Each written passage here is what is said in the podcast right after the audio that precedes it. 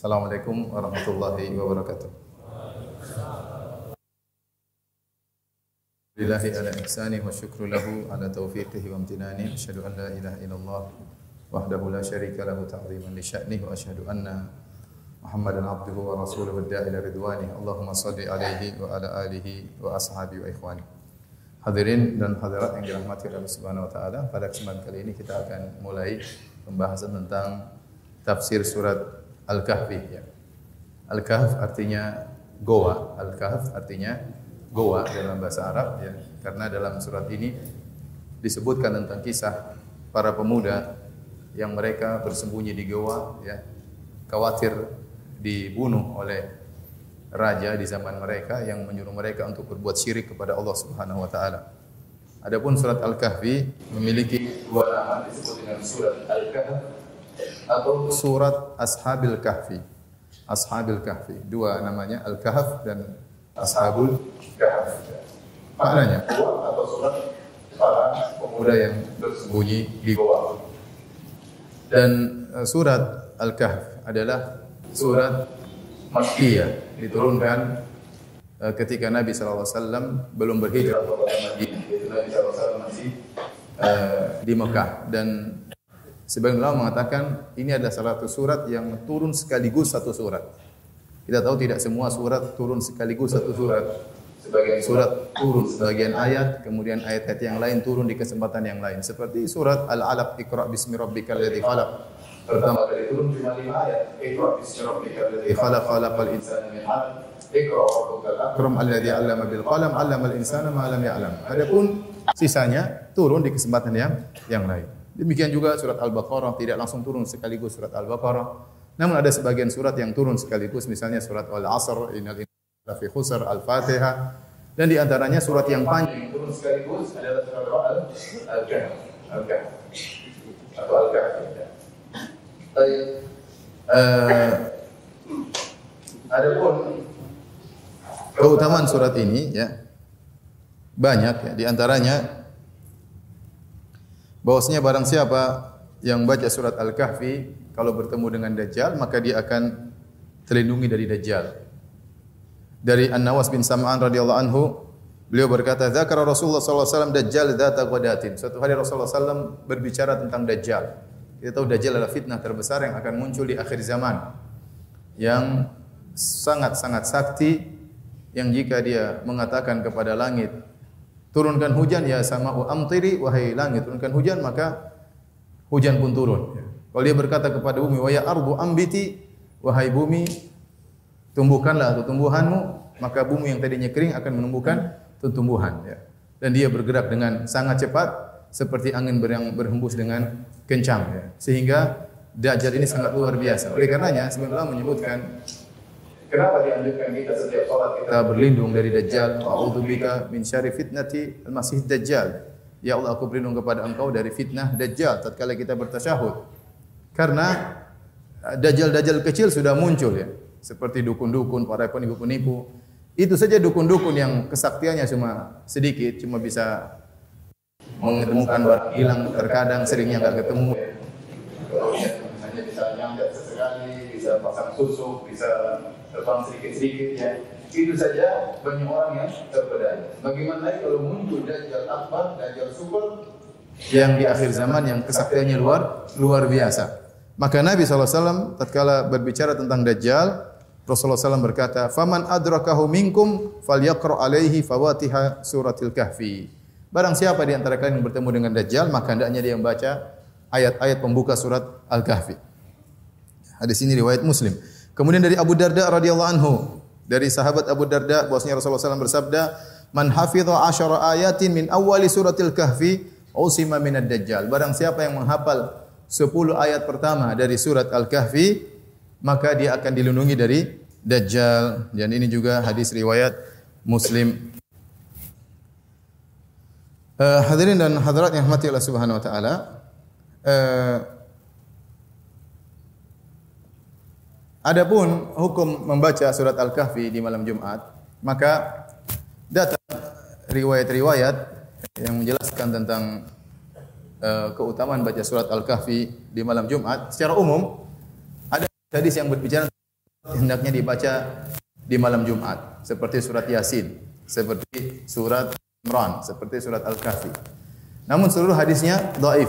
Seluruh hadisnya dhaif kecuali surat Al-Kahfi.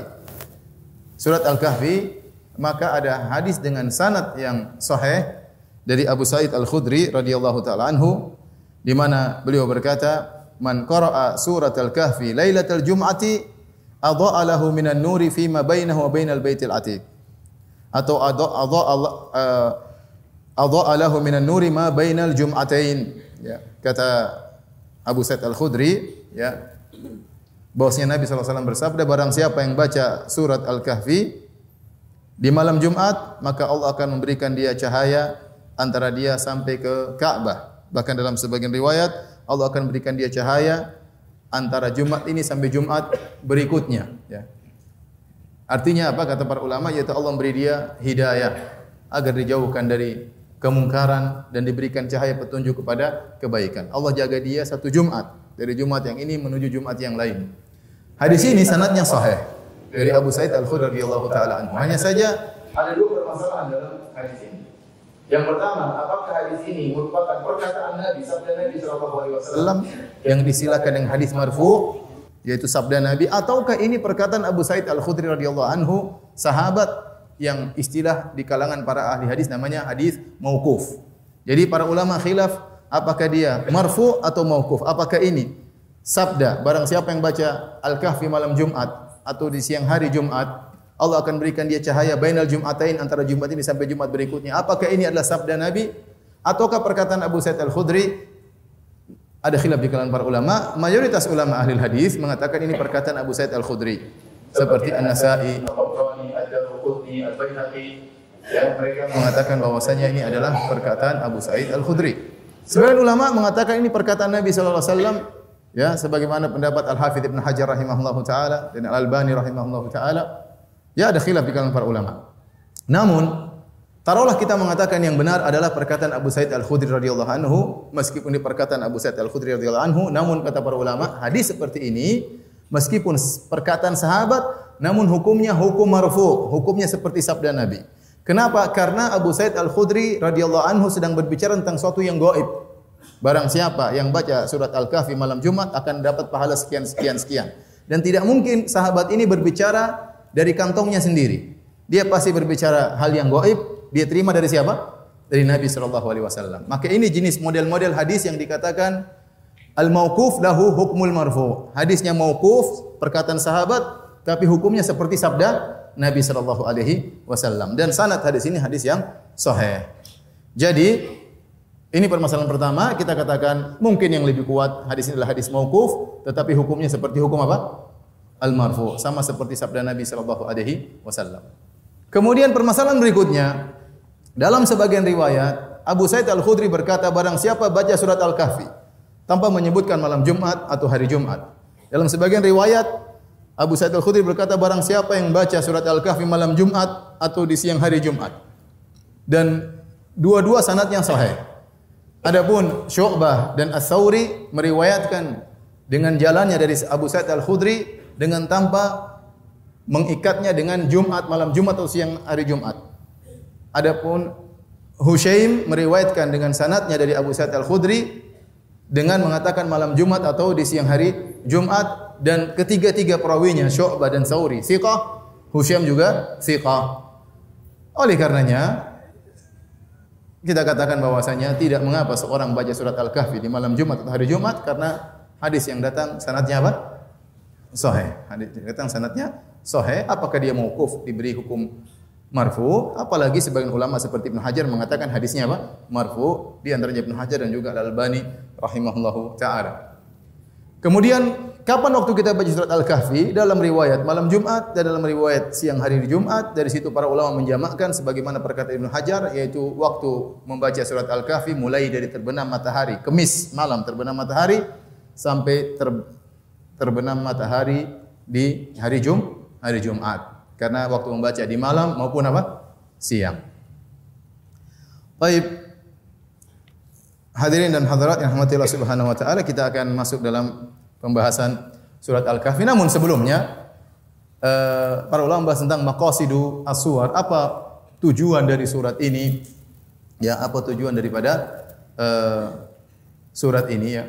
Surat ini kalau kita uh, lihat isi daripada surat ini, surat Al-Kahfi, coba silakan buka surat Al-Kahfi, surat ke-18. Kita akan dapati Allah Subhanahu wa taala menyebutkan di awal surat tentang masalah akidah. Ya, jadi Allah menurunkan surat ini untuk perbaiki akidah orang-orang tatkala itu di zaman Nabi sallallahu alaihi wasallam di antaranya orang-orang kafir Quraisy yang mereka punya keyakinan yang salah tentang Allah Subhanahu wa taala yaitu orang kafir Quraisy mengatakan Allah punya putri-putri yaitu malaikat. Mereka mengatakan al malaikatu banatullah. Malaikat adalah putri-putri Allah Subhanahu wa taala. Makanya Allah berfirman ya wa yundhiru alladziina qalu ittakhadallahu walada ayat keempat. Dan Allah turunkan Al-Qur'an untuk memperingatkan orang-orang yang mengatakan Allah punya anak. Berarti Surat ini tujuannya untuk perbaiki akidah yang keliru, yang meyakini Allah punya anak, apakah punya anak laki-laki ataukah punya anak perempuan.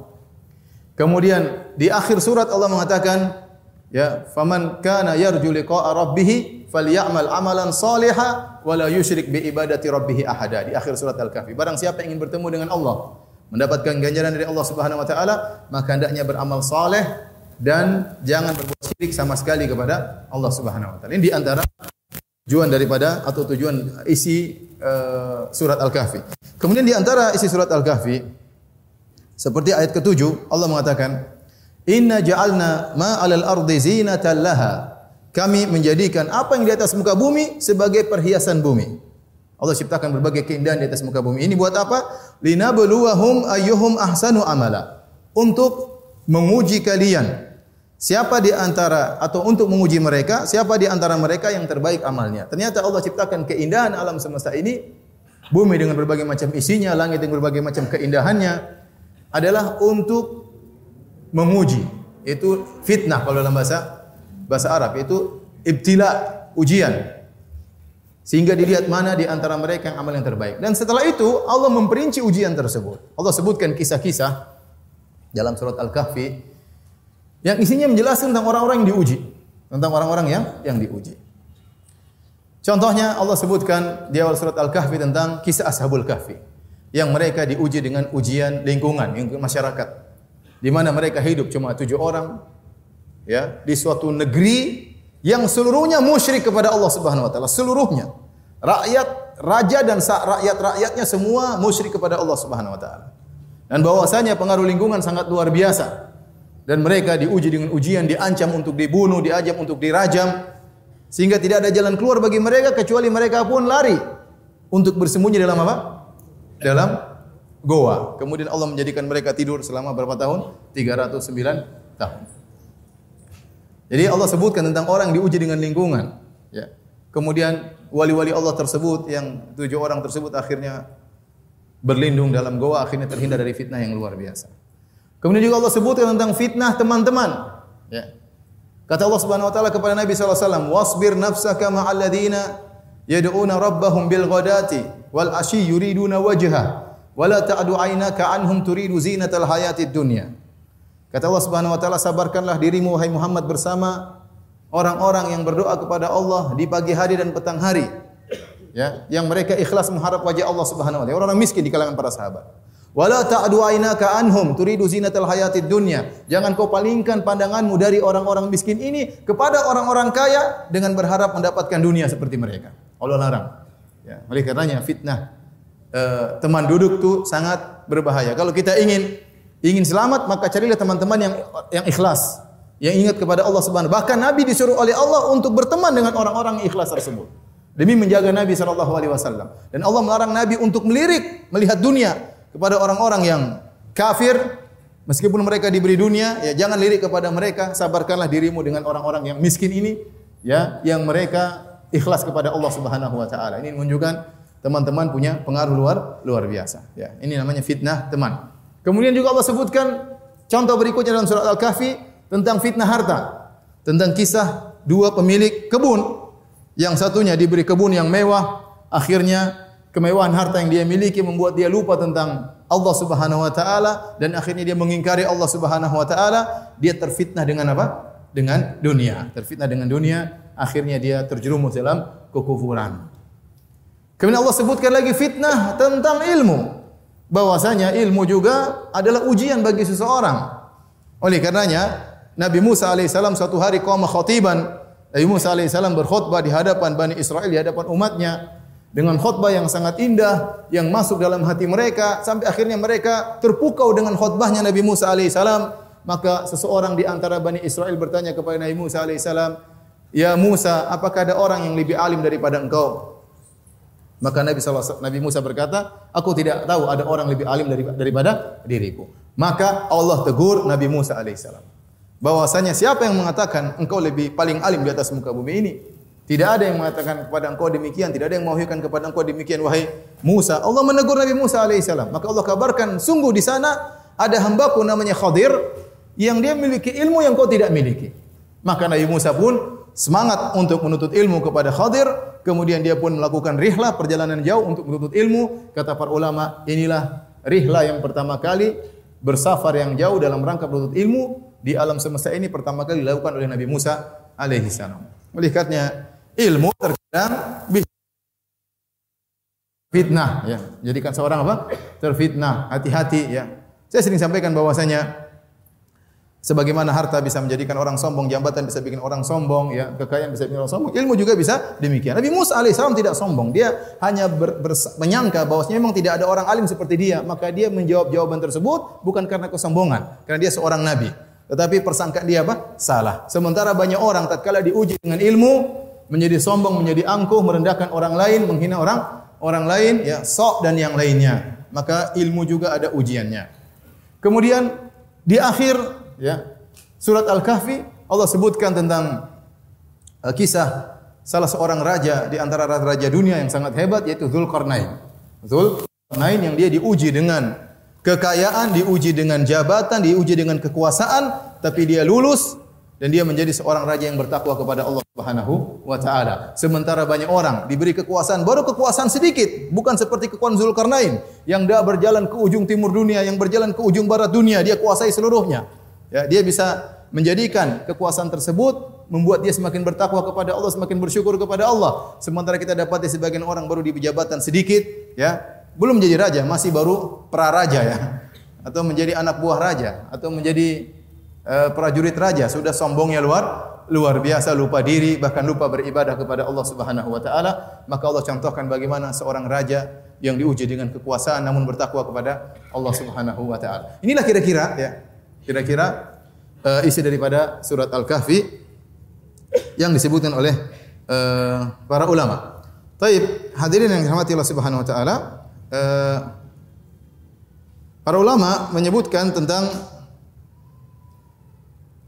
uh, sebab nuzul daripada surat Al-Kahfi. Saya bacakan sebab nuzul tersebut.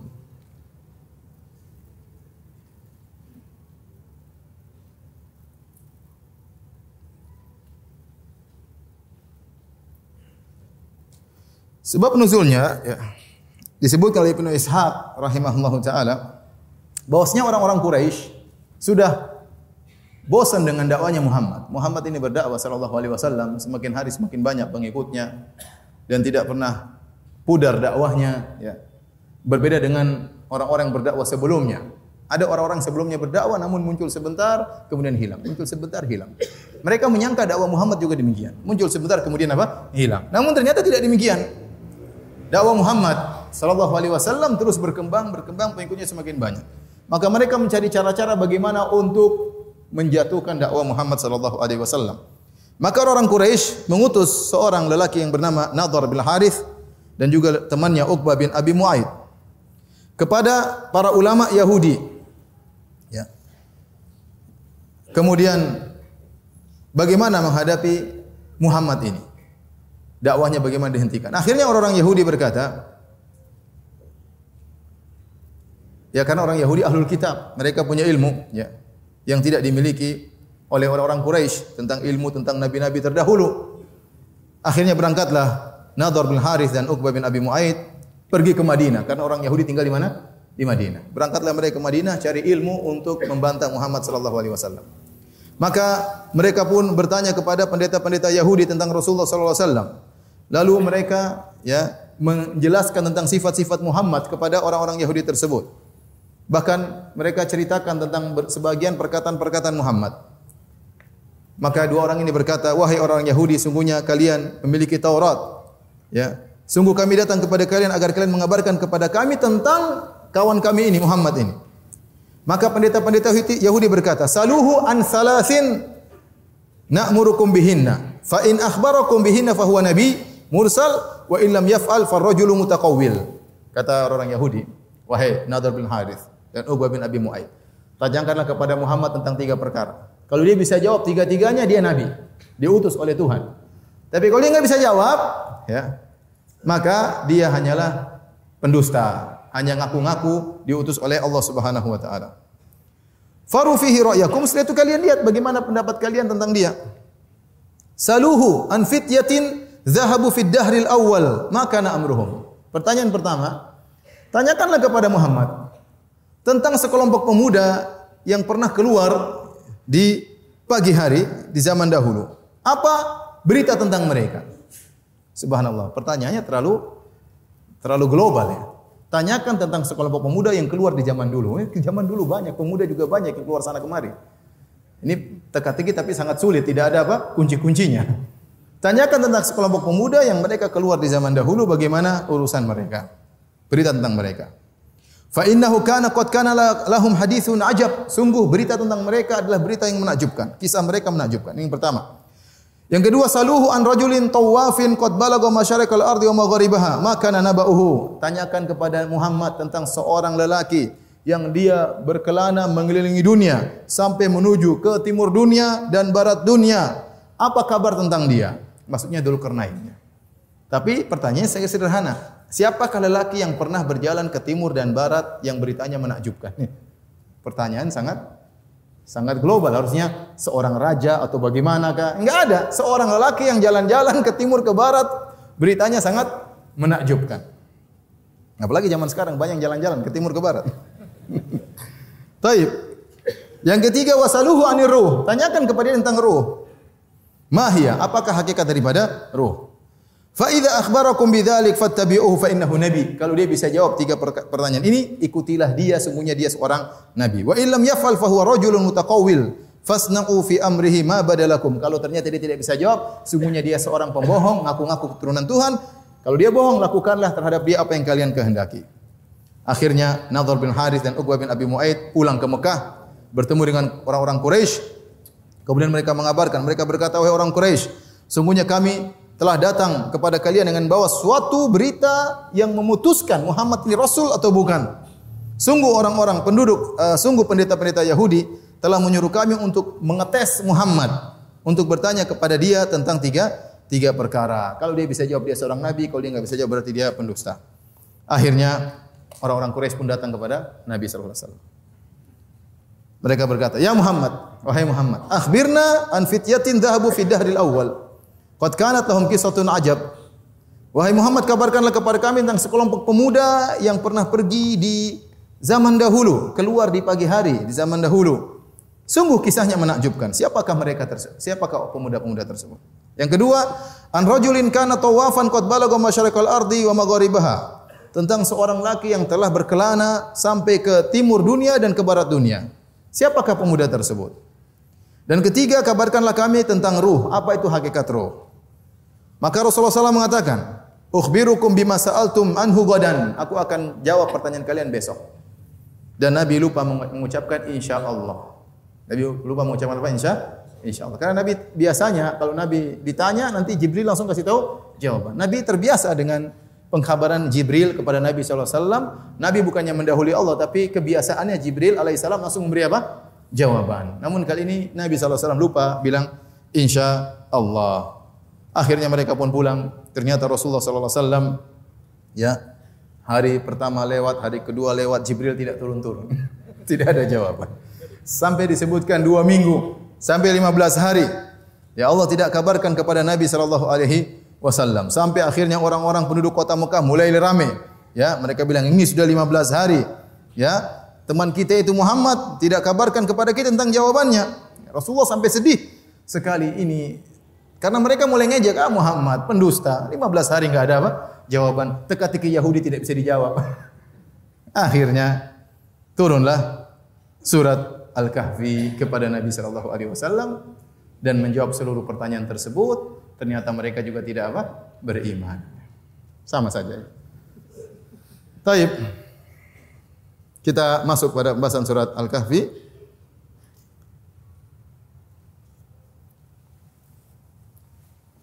Yang mana?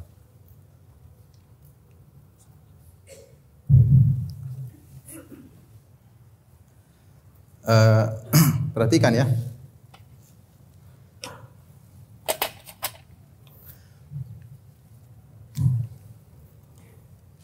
Allah berfirman, Alhamdulillahilladzi anzala ala abdihil kitab walam yaj'al lahu aywaja qayyiman. Biyunzira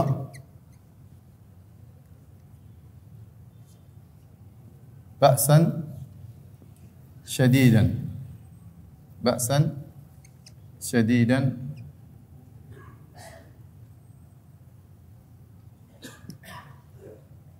wa yubashshiral mu'minina dan seterusnya nanti insyaallah kita bahas ya kita bahas ini terlebih dahulu kata Allah Subhanahu wa taala Allah buka dengan firman-Nya alhamdulillah alif lam di sini disebut oleh para ulama dengan namanya alif alif lam lil istihqaq.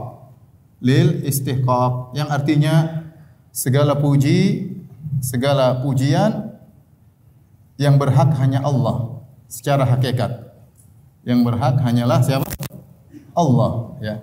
Adapun adapun selain Allah Subhanahu wa taala tidak ada yang dipuji secara zatnya. Allah yang dipuji secara zatnya karena kesempurnaannya, karena keagungannya, karena betapa banyak nikmat yang Allah berikan kepada hamba-hambanya. Oleh karenanya tatkala seorang bertalbiyah dia mengatakan innal hamda wan ni'mata laka wal mulk. Sungguhnya segala pujian laka hanya milikmu ya Allah. Ya, innal hamda wan ni'mah segala kenikmatan hanya milikmu. Tidak ada kenikmatan yang datang kepada kami kecuali dari Engkau ya Allah dan Engkau satu-satunya yang berhak untuk dipuji karena keagunganmu. Adapun manusia, adapun makhluk dipuji bukan karena zatnya, karena Allah yang kasih dia apa? kelebihan. Karena Allah Allah yang kasih dia keutamaan sehingga dia dipuji. Seandainya Allah cabut kenikmatan tersebut, maka mereka manusia orang manusia pun tidak ada yang berhak untuk dipuji. Maka yang berhak dipuji hanyalah siapa? Allah secara zatnya. Makanya Allah mengatakan alhamdulillah. Segala puji milik siapa? Milik Allah Subhanahu wa taala. Dan kita tidak akan mampu memuji Allah sebagaimana seharusnya karena keindahan Allah jauh daripada yang bisa kita bayangkan, yang bisa kita pikirkan. Sampai Nabi Muhammad SAW berkata dalam doanya, La uhsi sana'an alaik, anta kama asnaita ala nafsik. Ya Allah, aku tidak mampu menyanjungmu sebagaimana mestinya. Aku tidak mampu. Rasulullah SAW yang sangat mengetahui tentang Allah. Beliau mengatakan aku tidak mampu menyanjungmu sebagaimana mestinya. Anta kama asnaita ala nafsik yang bisa menyanjungmu sebagaimana mestinya hanyalah dirimu sendiri ya Rabb. Ya. Ini alhamdulillah alladzi anzala ala abdihi. Segala puji bagi Allah yang telah menurunkan kepada hambanya Alkitab. Alkitab di sini maksudnya apa? Al Al-Quran. Ala abdihi maksudnya siapa? Muhammad. Abdi abdi artinya ham hambanya. Hambanya. Allah Subhanahu wa taala dipuji, Allah dipuji karena dua hal.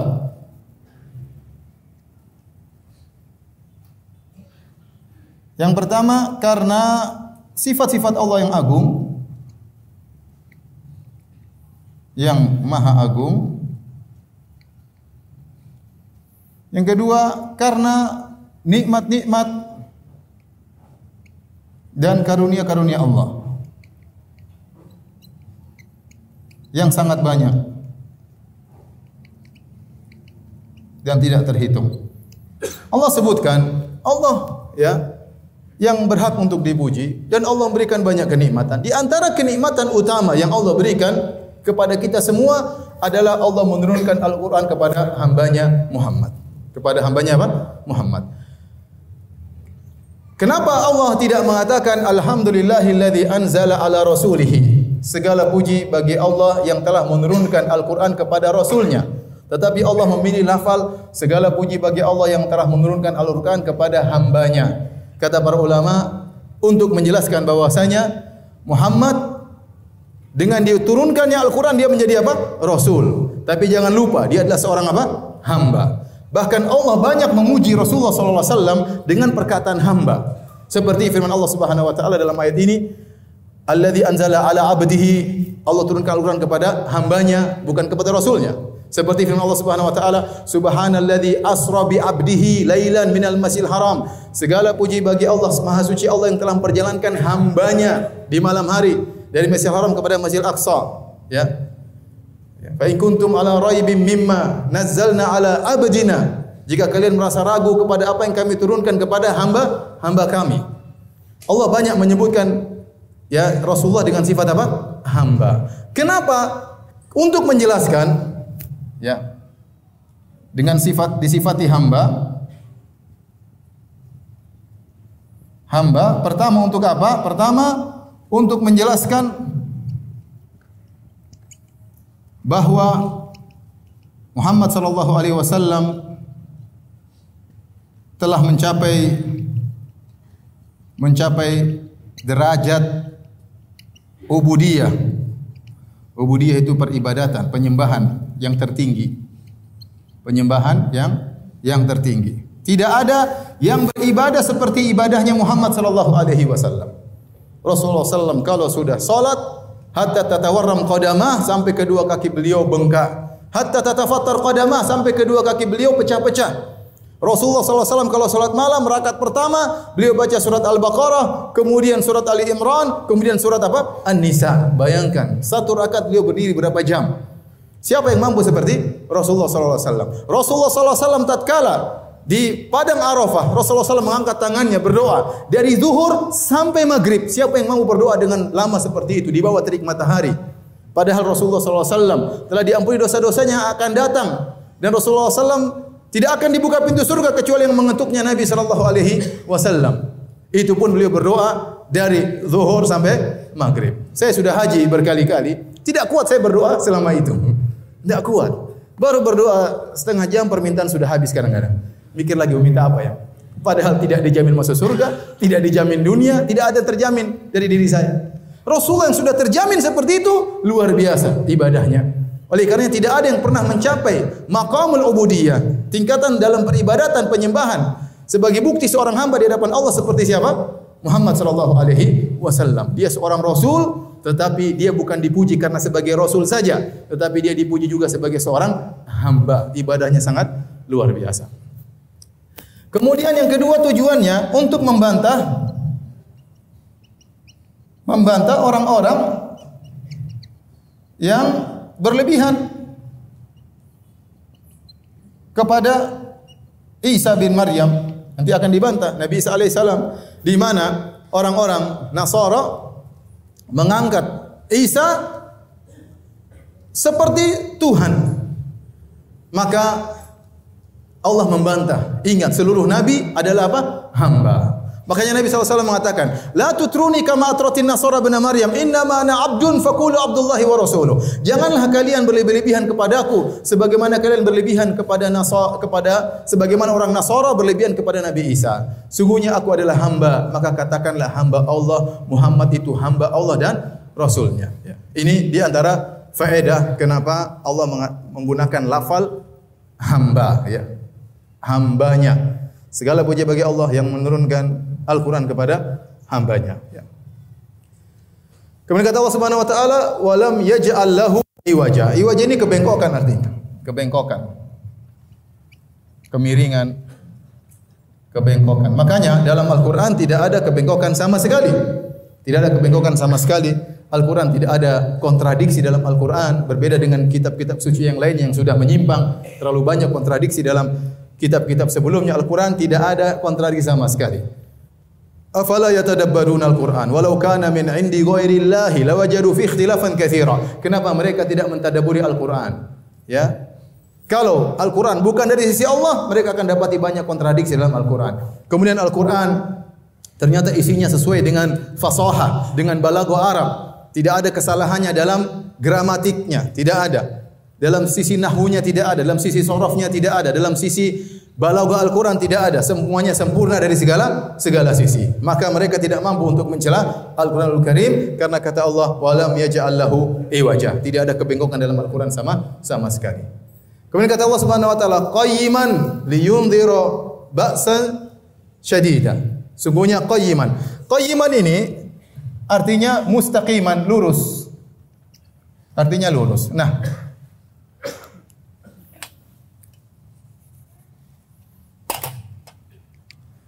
artinya adalah lurus. Di sini ada dua tafsiran di kalangan para ulama. Kenapa Allah mengatakan lurus? Kan sudah jelas tidak bengkok berarti apa? Lurus. Maka ada dua penafsiran. Penafsiran pertama, lurus ini sebagai takkid, penguat. Penguat bahwa tidak bengkok. Al-Quran itu tidak ada kebengkokan, berarti dia apa? Lurus. Kenapa kata mereka? Karena banyak perkara yang dilihat secara zahir tidak bengkok, tetapi kalau sudah detail kita teliti, kita periksa, ternyata ada kebengkokan. Dan itu banyak perkara demikian, tidak ada yang sempurna. Kita lihat kayaknya sempurna, tapi kalau sudah kita periksa, kita panggil ahli yang untuk meriksa, ternyata dia ada apa? Kebengkokan. Al-Quran tidak ada bengkoknya. Suruh satu dunia periksa, tidak akan ada kebengkokannya. Seluruh orang-orang mencari kesalahannya tidak ada kesalahannya. Makanya Allah tekankan qayyiman, iwajan tidak bengkok dan lurus karena tidak ada kebengkokannya sama sama sekali. Tafsiran kedua maksudnya qayyiman yaitu lurus maksudnya ya sebagai hakim dari kitab-kitab terdahulu dari kitab-kitab terdahulu Al-Quran memiliki dua fungsi. Al-Quran menjelaskan bahawa kitab-kitab dahulu pernah diturunkan. Taurat, Injil, Zabur, Suhuf Ibrahim, Suhuf Musa. Itu semua pernah turun kepada Nabi-Nabi terdahulu. Al-Quran membenarkannya. Tetapi Al-Quran juga mengingatkan bahawa kitab-kitab terdahulu telah mengalami apa? Penyimpangan. Ya. Baik Taurat maupun Injil. Maka yang menjadi hakim adalah Al-Quran. Kalau anda ragu tentang isi Taurat dan Injil, cek dengan Al-Quran. Apakah cocok atau tidak? Kalau tidak cocok berarti itulah penyimpangan yang yang ada. Itulah penyimpangan yang yang ada. Ini di antara tafsiran sebagai hakim dari kitab terdahulu. Yang kedua sebagai ya petunjuk dalam segala hal. Dalam segala hal Al-Quran adalah kitab hidayah ya. Inna hadzal Qur'ana yahdi lillati hi aqwam. Sungguhnya Al-Qur'an ini memberi petunjuk kepada jalan yang paling lurus. Barang siapa yang ingin bahagia di dunia sebelum di akhirat, maka ikutilah petunjuk apa? Al-Qur'an. Barang siapa yang ingin bermuamalah yang baik dengan istrinya, dengan anak-anaknya, dengan bosnya, dengan anak buahnya, pelajari isi Al-Qur'an. Maka Al-Qur'an memberi petunjuk kepada segala sesuatu. Karenanya, hadirin dan hadirat yang rahmati Allah Subhanahu wa taala. Al-Quran tidak membutuhkan buku-buku yang lain. Karena dia qayyiman. Dia meluruskan. Dia lurus dan dia meluruskan. Tidak butuh ada bantuan dari ahli filsafat, dari ahli kebijakan, ahli bijak, wise man, wise man yang lain. Tidak perlu. Al-Quran sudah cukup. Ingin dapat kebahagiaan, petunjuk di akhirat, cukup baca apa? Al-Quran. Cukup baca Al-Quran. Karenanya, tidak boleh kita membaca kitab-kitab terdahulu atau Taurat dan Injil atau kitab-kitab suci yang dianggap suci oleh orang-orang tidak boleh kita membacanya dalam rangka mencari hidayah. Tidak boleh. Suatu hari dalam Musnad Imam Ahmad tatkala Umar bin Khattab radhiyallahu anhu mendapati selembaran atau kitab dari ahlul kitab yaitu tulisan Taurat atau Injil lembaran-lembaran dari ahlul kitab. Kemudian Umar Ibn Khattab radhiyallahu anhu datang kepada Nabi sallallahu alaihi wasallam kemudian membacakan isi lembaran tersebut kepada Nabi sallallahu alaihi wasallam. Faghadib maka Nabi sallallahu alaihi wasallam pun marah. Nabi sallallahu alaihi wasallam berkata, "At amutahawikuna anta ya Ibn Khattab? Apakah kau ragu wahai Umar? Kau ragu dengan Al-Qur'an sehingga kau harus baca buku-buku tersebut? Apa Al-Qur'an tidak cukup bagimu?" Nabi marah kepada Umar. Nabi marah kepada kepada Umar. Kemudian Nabi SAW bersabda, ya, apakah engkau ragu seperti Yahudi dan Nasara yang ragu tentang kitab mereka? Kau ragu dengan Al-Quran harus baca dengan baca Taurat atau Injil. Kemudian kata Nabi SAW, Lau kana Musa hayyan ma wasiyahu illa tibai. Seandainya Nabi Musa masih hidup, Taurat yang kau baca itu. Seandainya pemiliknya Nabi Musa masih hidup, sekarang tidak mungkin bagi dia kecuali menjadi pengikutku. Tidak mungkin bagi dia kecuali menjadi apa? pengikutku. Dan demikian seluruh nabi kalau masih hidup akan jadi pengikut Nabi SAW. Bahkan Nabi Isa yang turun di akhir zaman nanti turun dengan apa? Dengan syariat Muhammad sallallahu alaihi wasallam, bukan dengan syariat Nabi Isa. Maka Al-Qur'an ini adalah kitab yang sempurna, tidak perlu penyempurna dari yang lainnya. Dan agama kita sudah sempurna. Ya. Al yauma akmaltu lakum dinakum. Allah mengatakan hari ini aku sempurnaan aku sempurnakan bagi kalian agama kalian. Adapun seorang baca Taurat dan Injil untuk pelajari tentang agama mereka untuk memberi petunjuk kepada mereka membantah mereka untuk agar mereka keluar daripada kesyirikan maka tidak mengapa. Seperti dilakukan oleh para dai dai seperti Zakir Naik dan yang lainnya enggak ada masalah. Ya. tapi kalau baca Taurat dan Injil cari hidayah enggak boleh. Hukumnya apa? Haram. Seakan-akan anda ragu dengan Al-Qur'an. Seakan-akan Al-Qur'an tidak cukup. Kita sudah cukup. Tidak tahu Taurat tidak tahu Injil kita bisa hidup dengan bahagia. Kita bisa menjalani kehidupan kita di dunia. Kita bisa beriman kepada Allah Subhanahu wa taala kita bisa merasakan manisnya iman, tidak perlu Taurat, tidak perlu apa? Injil. Orang yang mencari hidayah dari selain Al-Quran itu orang yang ragu tentang agamanya. Ya. Ragu tentang agamanya. Taib. Kita lanjutkan. Uh, Yunzir ba'san syadidan min ladunhu ya. Ini sudah kan? Saya mau hapus ya. Masih ada waktu. Imam. Tolong hapus. Apa saya yang hapus sendiri? Uh, cuma sebentar, orang, orang mau foto biar. Kasihan. Mereka yang malas catat foto.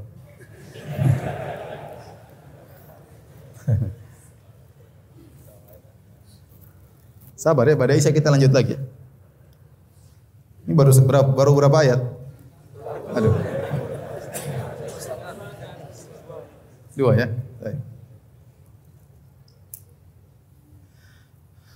Oke. Okay. Sudah, hapus. Eh, hapus.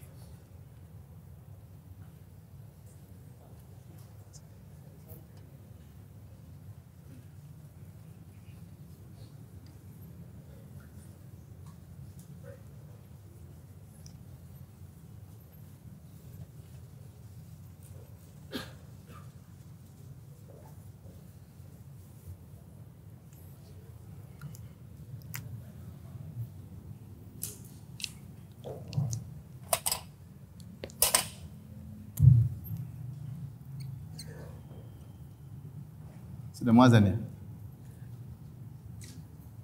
Yunziru ba'san syadidan min ladunhu wa yubashshiral wa yubashshiral mu'minina alladhina ya'maluna as-salihati anna lahum ajran hasana. Terus wa yunziru alladhina qalu wa yunziru alladhina qalu ittakhadha Allahu walada ma lahum bihi min ilmin wala li abaihim kaburat kalimatan takhruju min afwahihim yaquluna illa kadhiba Taib kita ha Oh iya iya salihati anna lahum ajran hasana ma kithina fihi abada makithina fihi abada. Mereka kekal selama-lamanya. Taib, Allah jelaskan di antara tujuan diturunkan Al-Quran untuk memberi peringatan kepada orang-orang yang menyimpang tentang hukuman yang keras dari sisi Allah Subhanahu wa taala.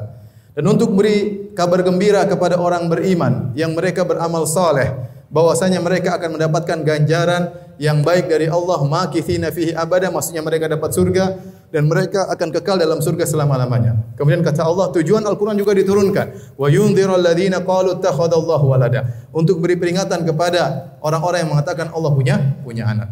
Ini beberapa tujuan yang Allah sebutkan kenapa diturunkannya Al-Qur'an. Yang pertama, hadirin dan hadirat yang Allah Subhanahu wa taala Allah mengatakan bahwasanya Allah memberi peringatan tentang adab yang pedih. Adab yang pedih bagi siapa? Umum bagi orang-orang kafir.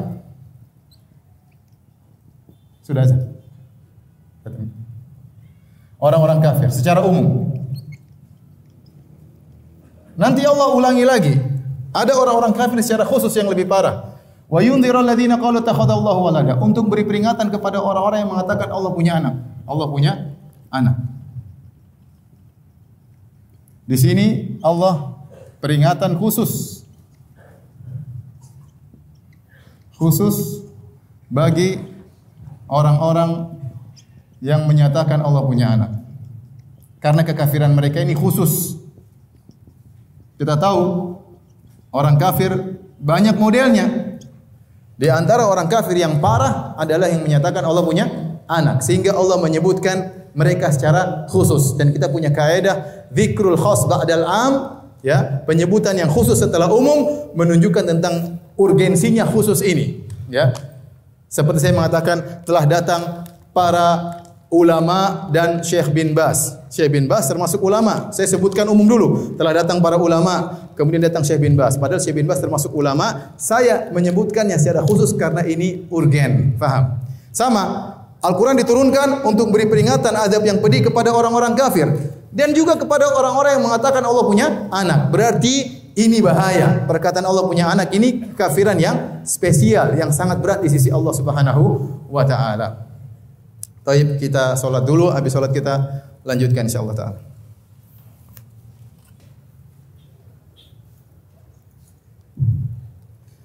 Bismillah, Alhamdulillah, salatu wassalamu ala rasulillah Kita lanjutkan, hadirin hadirat yang dirahmati Allah subhanahu wa ta'ala Allah subhanahu wa ta'ala mengatakan Yundhira ba'san syadidan Al-Quran diturunkan untuk memberi peringatan dengan azab yang pedih dari sisi Allah Subhanahu wa taala. Azab tersebut bukan azab sembarangan tapi dari Rabbul Alamin. Dan kita tahu ya bahwasanya kalau Allah sudah mengazab ya la yu'adzibu adabahu ahad. Tidak ada yang bisa mengadab seperti adabnya Allah Subhanahu wa taala. Dari sisi Allah Subhanahu wa taala wa yubasyirul mu'minin dan memberi kabar gembira kepada orang-orang yang beriman alladzina ini sifat ya sifat Sifat-sifat orang beriman tersebut adalah apa? Ya'maluna salihat, mengerjakan amal saleh.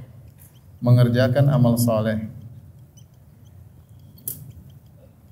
Yang ini menunjukkan pertama bahwasanya sifat inilah wasful lazim, yaitu sifat yang melazimi orang beriman. Orang beriman harus beramal apa? Saleh. Amal saleh bagian daripada iman. Maka tidak cukup seorang mengatakan saya beriman beriman namun tidak ada buktinya. Bukti daripada iman adalah beramal beramal saleh. Yang penting hati saya bersih meskipun tidak berjilbab. Ya itu tidak benar. Yang penting hati saya bersih meskipun tidak salat. Itu tidak benar. Berarti kalau anda tidak salat, anda berjilbab karena iman melazimkan adanya apa amal amal saleh. Kemudian Allah menggunakan ya'malun. Ya'malun di sini itu fi'il mudhari'. Kalau dalam bahasa Inggris apa? Ada Past tense ada apa? Present tense ya. Ya itulah. Yang menunjukkan sedang bahwasanya orang-orang beriman yang selalu beramal soleh menunjukkan bahwa amal soleh mereka bukan sekali saja tapi berkesinambungan. Ya yang ini menunjukkan apa? Amal soleh mereka berkesinambungan. Berkesinambungan. Ya karena Allah bawakan dengan fi'il mudhari. Jadi dalam bahasa Arab juga ada banyak past tense yaitu namanya madhi, ada namanya fi'il mudhari yaitu sedang dan ada namanya fi'il amr yaitu kata perintah. Ya. Yang mereka mengerjakan amal soleh bahwasanya lahum ajran hasanah. Ajran dalam bahasa Arab artinya upah atau ganjaran. Upah atau ganjaran.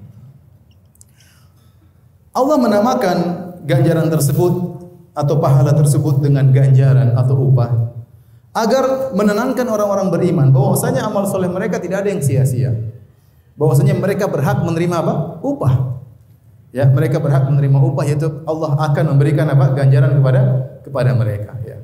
Bahkan ganjaran lebih daripada yang mereka uh, bayangkan. Dan ini sama seperti Allah menamakan sedekah dengan hutang. Man dzalladzi yuqridullaha qardan hasanan. Dan siapakah yang memberi hutangan kepada Allah? Allah menamakan sedekah dengan hutang agar orang yang memberi sedekah tahu dan tenang, yakin bahwasanya Allah akan membayar hutang tersebut. Karena dia beri hutang kepada zat yang maha kaya. Paham? Jadi Allah menamakan pahala dengan apa? Upah atau ganjaran. Maksudnya orang beriman tenang bahwasanya pahala mereka terjamin. Apa pahala mereka? Ganjaran yang baik yaitu surga. Kata Allah, "Makithina fihi abada." Mereka kekal menempati surga tersebut kekal abadi. Kekal abadi. Ya, setelah Allah menyebutkan Al-Quran tujuannya memberi kabar gembira kepada orang yang beriman yang beramal soleh mereka dapat upah yang indah yaitu surga yang abadi. Allah ulangi lagi. Wa yunziral ladzina qalu ittakhadallahu walada. Dan Allah beri peringatan secara khusus kepada orang-orang kafir yang memiliki sifat khusus yaitu menyatakan Allah punya anak. Dan mereka ada tiga kelompok. Tiga kelompok. Pertama Yahudi, yang kedua Nasara, yang ketiga musyrikun, musyrikun Arab. Yahudi mengatakan Uzairun ibnullah, Uzair ibnullah. Uzair anak Al Uzair putra Allah. Nasara mengatakan Isa ibnullah. Isa putra Allah. Musyrikin mengatakan al malaikatu banatullah malaikat putri-putri Allah. Ketiga-tiganya telah melakukan kekufuran yang sangat luar biasa. Sehingga Allah menyebutkan mereka secara khusus. Wa yundhiru alladziina qalu ittakhadallahu walada. Ini berarti masalah akidah. Antum lihat orang-orang Nasara ini, mereka ini tidak dikafirkan oleh Allah, tidak diancam oleh Allah. Ya. Karena mereka suka membunuh karena mereka suka berzina? Tidak. Tetapi mereka dikafirkan oleh Allah karena akidah mereka yang salah. Karena akidah mereka yang yang salah. Maka tidak benar perkataan orang liberal bahwasanya agama itu yang penting akhlaknya baik. Kita bisa masuk surga sebagai Nasrani, kita bisa masuk surga sebagai Yahudi, kita bisa masuk surga sebagai Majusi, kita bisa masuk surga sebagai Buddha, sebagai Hindu, yang penting akhlak yang yang baik. Kita bilang agama bukan masalah akhlak. Akhlak itu masalah sekunder. Yang primer bagaimana hubungan antara hamba dengan Tuhan. Yaitu hamba tidak boleh menyembah kecuali kepada apa? Tuhan. Apa tujuan penciptaan manusia? Wa ma khalaqtul jinna wal insa illa liya'budun. Tidaklah aku menciptakan jin dan manusia kecuali untuk menyembah Allah Subhanahu wa taala. Itu akidah yang benar. Hanya Allah yang menjadi Tuhan. Qul huwallahu ahad, Allah Maha Esa. Makanya orang Nasrani mereka dikafirkan bukan karena akhlak mereka yang buruk. Kalau Yahudi mungkin akhlak mereka brengsek. Tetapi Nasara mereka dikenal orang-orang yang zuhud, bahkan mereka rahbaniyah, tidak mau nikah dan macam-macam. Yang mereka dikafirkan gara-gara salah berkeyakinan tentang apa? Tentang Allah Subhanahu wa taala.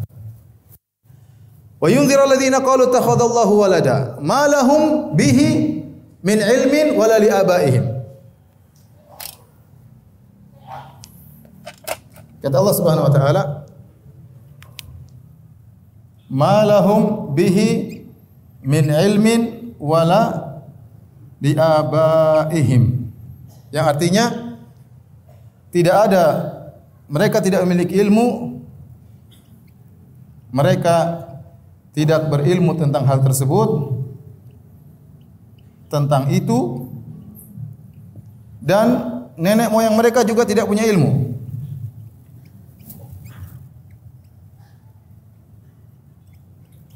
mereka juga tidak juga tidak berilmu. Berilmu tentang itu. Itu di sini apa maksudnya bihi? Ini bihi. Apa maksudnya itu di sini? Ada khilaf di kalangan para ulama. Tetapi ada yang mengatakan seperti uh, Al-Alusi bahwasanya yaitu mereka tidak tahu tentang sifat-sifat Allah. Apa yang boleh bagi Allah, apa yang haram bagi Allah. Kemudian mereka nekat mengatakan Allah punya apa? Anak. Mereka tidak punya ilmu. Kalau kita tanya mereka, mereka pasti berkata, ini kami dapat dari nenek moyang mereka. Maka Allah bantah, nenek moyangmu juga tidak punya ilmu. Ya, kalian hanya taklid buta. Kalian tidak punya ilmu, jangan kalian menyangka nenek moyang kita, nenek moyang kalian punya ilmu. Karena sebagian orang tidak tahu, tapi nenek moyang saya, nenek moyang saya seperti itu. Ya pasti mereka punya dalil lah. Maka dibantah, kalian tidak punya dalil, nenek moyang kalian juga tidak punya dalil. Malahum bihi min ilmin, wala li abaihim. Kemudian kata Allah Subhanahu Wa Taala, ya, kaburat kalimatan takhruju min afwahihim. Yaquluna illa kadhiba. Illa kadhiba. Ya sungguh buruk. Sungguh besar. Besar buruknya perkataan mereka. Buruknya kalimat atau kata yang mereka keluarkan yang keluar dari mulut mereka Ia kuluna illa kadhiba. Mereka tidak berkata kecuali dusta. Mereka tidak berkata kecuali dusta. Baik, perhatikan di sini. Allah mensifati bahwasanya perkataan mereka ini sangat buruk mengatakan Allah punya anak. Kenapa? Sampai sebenarnya mengatakan banyak hal-hal yang terkadang terlintas dalam benak manusia.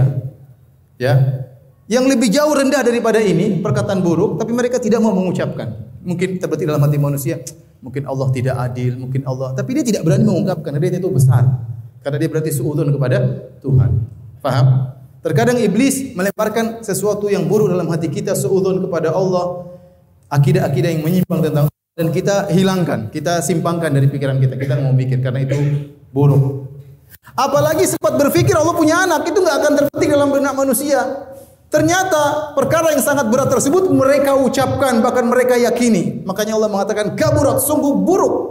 Artinya banyak perkara buruk yang terlintas dalam benak manusia tidak diungkapkan. Ini sudah sangat buruk mereka nekat untuk apa? Ungkapkan. Makanya Allah sifatnya dengan sungguh besar keburukan kalimat yang keluar dari mulut mulut mereka. Kok bisa keluar dari mulut mereka? Iya kuluna illa kadiba. Mereka tidak mengucapkan kecuali kedustaan. Ya. Kata Ibn Taimiyah rahimahullah taala bahwasanya Orang-orang Nasara ada orang-orang yang jahil, kebanyakan mereka enggak paham. Mereka hanya menerima keyakinan ini dari nenek moyang mereka tentang Allah punya anak. Kemudian nenek moyang mereka dahulu berselisih tanpa ap, tanpa mereka pahami apa yang mereka ucapkan. Maka sungguh aneh kata mereka kata Ibn Taimiyah rahimahullah tentang mereka. Mereka ini orang Nasara mengucapkan suatu perkataan yang mereka tidak pahami. Mereka mengatakan Allah punya anak, Nabi Isa itu anak Allah. Mereka tidak paham dengan perkataan tersebut. Sehingga kalau ada 10 orang Nasoro ente tanya suruh berkumpul tentang menjelaskan apa itu Isa anaknya Tuhan, apa maksudnya Isa anaknya Allah? 10 orang pendeta kalian panggil akan akan berselisih mereka menjadi 11 pendapat. Paham? Kata Ibnu Taimiyah rahimahullah taala. kalau ada 10 pendeta yang ente panggil ente tanya apa sih maksudnya Isa itu anak Tuhan? Sudah ngomong satu-satu, satu, dua, tiga. Ente akan dapati ada 11 apa? pendapat. Saking mereka tidak paham dengan apa yang mereka ucapkan. Sungguh aneh. Mereka dan mereka bilang ini sudah ente terima saja. Ini keimanan, tidak bisa dijelaskan. Ente tanya sama mereka, mereka tidak bisa jelaskan. Apa maksudnya Isa anak Tuhan? Kalau mereka bilang Isa lain Allah lain syirik, mereka bingung. Apalagi tiga Trinitas, ya. lebih bingung lagi. Ya. Oleh karenanya mereka banyak pendapat di kalangan orang-orang apa Nasara tentang apa keterkaitan Isa dengan Allah, Ruhul Kudus dengan Allah itu maksudnya apa? Mereka tidak bisa menjelaskan dengan baik. Maka sungguh aneh mereka, mereka tidak tahu apa yang mereka ucapkan dan yang aneh kata Ibn Taimiyah mereka mengakui bahwasanya keyakinan mereka tersebut tidak bisa dipikirkan. Mereka akui. Mereka tidak bisa jelaskan secara logis, namun mereka tetap mengucapkannya, tetap meyakininya, bahkan mereka rela berperang untuk membela keyakinan yang mereka tidak pahami. Jadi itu suatu yang aneh. Makanya Allah mensifati mereka dengan waladhdallin, orang-orang yang apa yang sesat, meyakini sesuatu yang mereka tidak pahami maksudnya. Aneh, tapi mereka tetap melakukannya. Inilah sehingga Allah mengatakan iya kuluna illa kadiba. Tidaklah mereka ucapkan kecuali apa? kedustaan bahkan sebesar-besar kedustaan. Demikian para hadirin hadirat yang hati Allah Subhanahu wa taala ini ayat ke berapa? Kelima. Sisanya kita lanjutkan dua minggu lagi insya Allah ya. Mudah-mudahan surat Al-Kahfi selesai. Demikian tidak ada tanya jawab. Subhanakallah bihamdik. Asyhadu an la ilaha anta astaghfiruka wa atubu ilaik. Assalamualaikum warahmatullahi wabarakatuh.